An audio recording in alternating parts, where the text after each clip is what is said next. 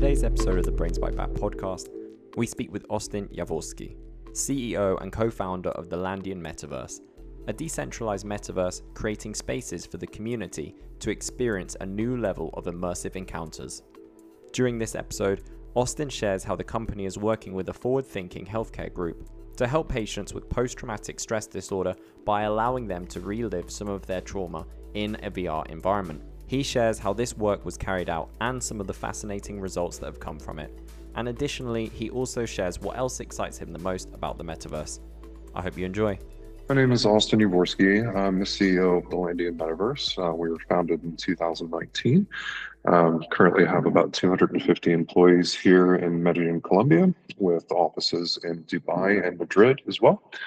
Um, I myself have been in the crypto space for a very long time. Um, so I started one of the first exchanges in the world back um, end of 2011, beginning of 2012 um, in Central America. And from there went on to do a lot of really interesting blockchain projects um, starting uh, originally in sort of environmental protection um, associated with storing very interesting data um, on the Ethereum blockchain at the beginning, and then ended up moving over to Europe um, and continuing a lot of that work afterwards, as well as doing a lot of um, legislative review and assistance with um, some of the new crypto laws that were being written at the time, which was about 2015, 2016, um, as well as some of the sort of AML KYC protocols that were originally developed for uh, exchanges as a whole.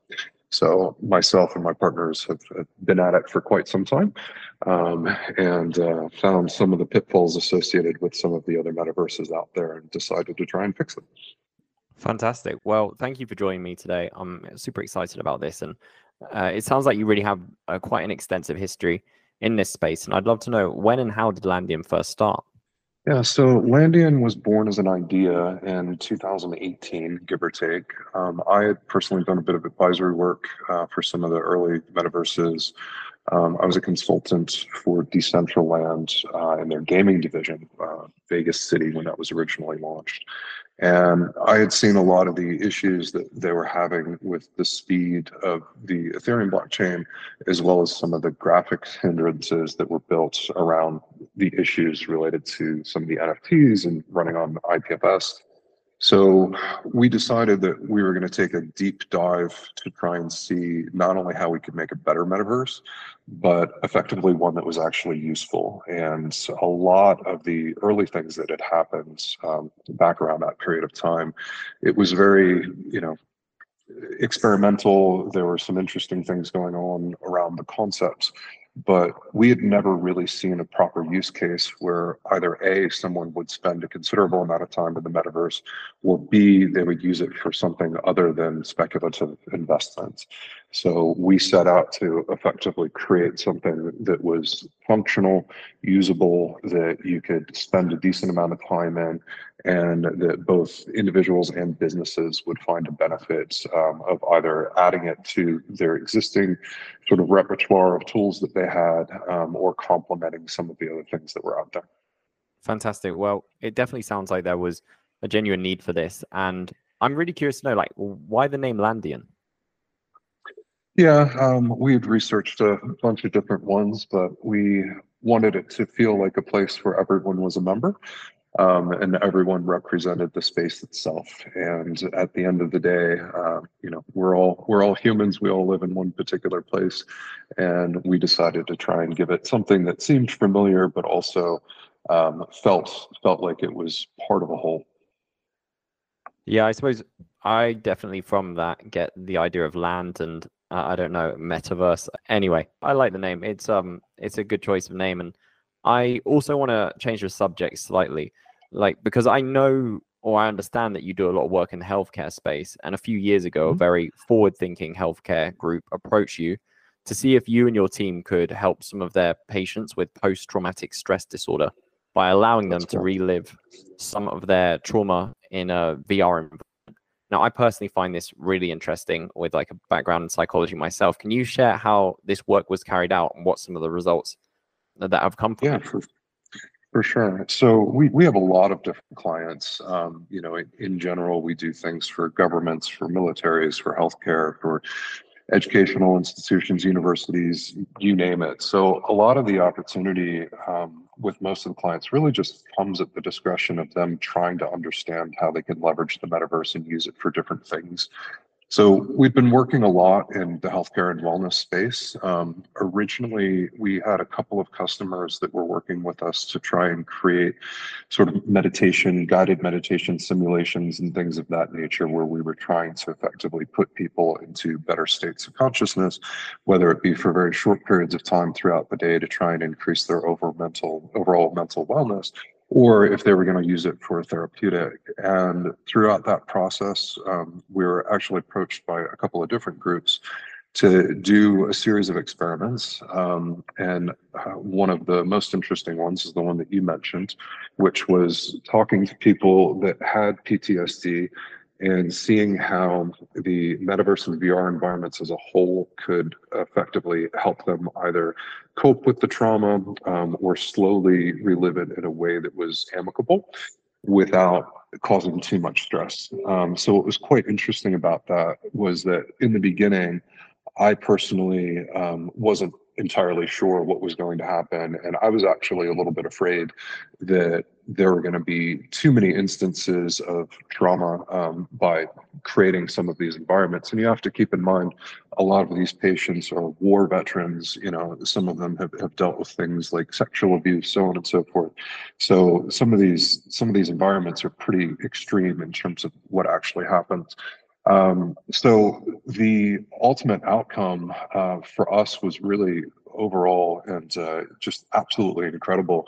A lot of these people went to went from taking five, six, seven different types of antidepressants and things like that, um, all the way down to just a handful or or none um, after a relatively short period of time. So it was conducted um, in 60 day, 120 day, and one year markers um, with reliving each of those. And throughout that process, we did a lot of interesting things. So we, we were monitoring biometric response, everything from pupil dilation to you know heart rate to blood pressure.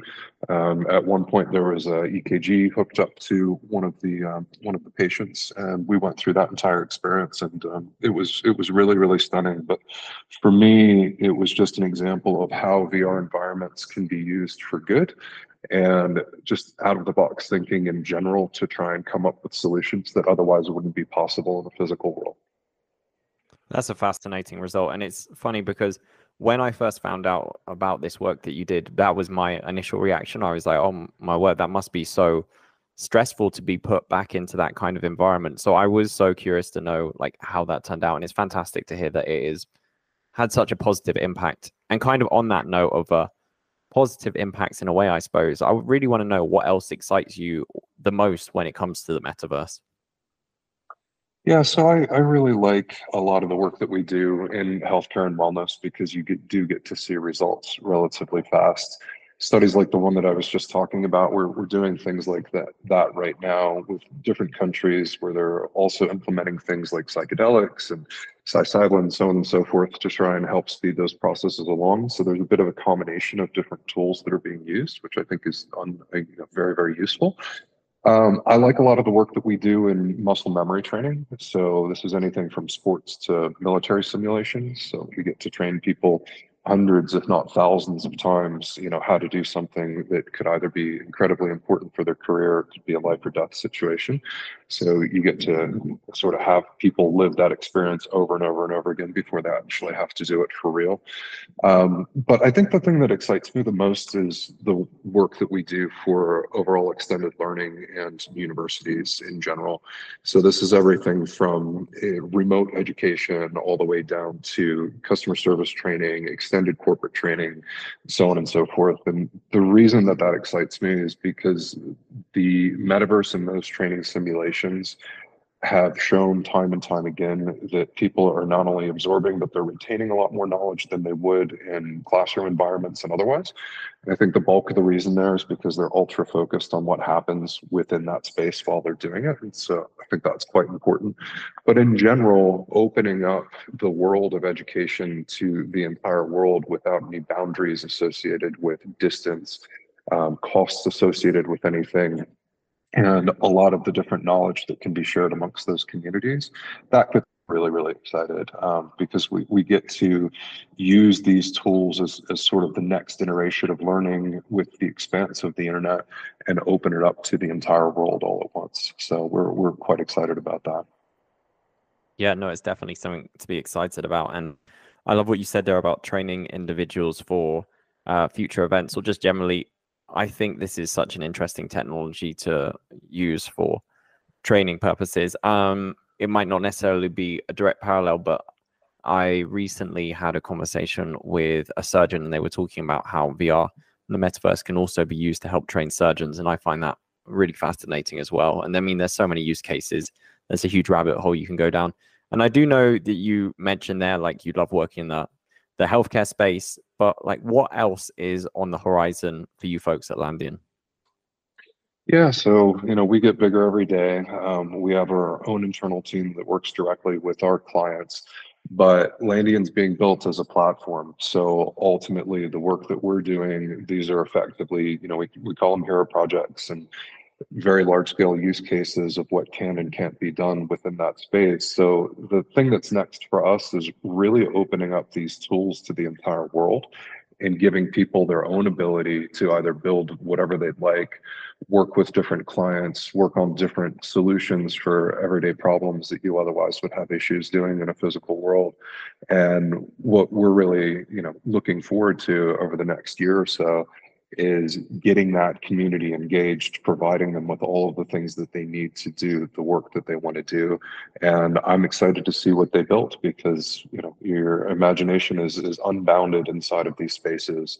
And as soon as we give everyone the tools to go out there and conquer, uh, we don't know what we're going to see. So we're uh, we're really really looking forward to seeing what the community brings to us, as opposed to us bringing it to the community.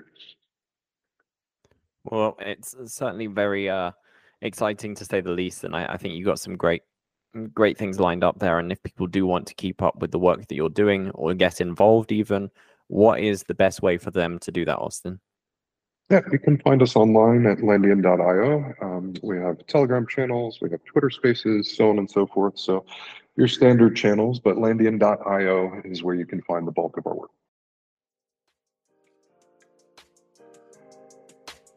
Growing a company has many hurdles, from securing funding to expanding your business capabilities to ranking better on search. Each business challenge is uniquely complex. The solution to these challenges is growth focused digital PR and marketing, and that is where our sponsor Publicize comes in. Publicize sets itself apart from traditional PR companies. It does not charge large retainers or churns out press releases whether you've got a newsworthy announcement or not. Publicize builds businesses' online presence and gets high quality PR and media coverage for startups and entrepreneurs who are priced out of a broken PR industry. What's more, listeners of Brains Byte Back can find the tools and resources they need to overcome common hurdles that many startups face when trying to generate long-term growth by visiting publicize.co slash BBB. That's publicize.co slash BBB.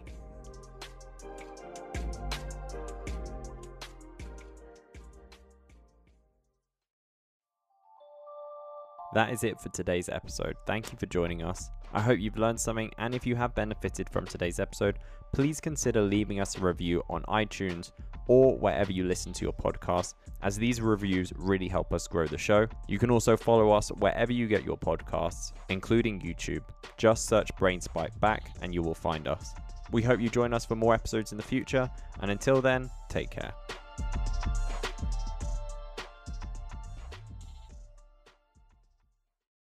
Disclosure This episode contained a client of an Espacio portfolio company.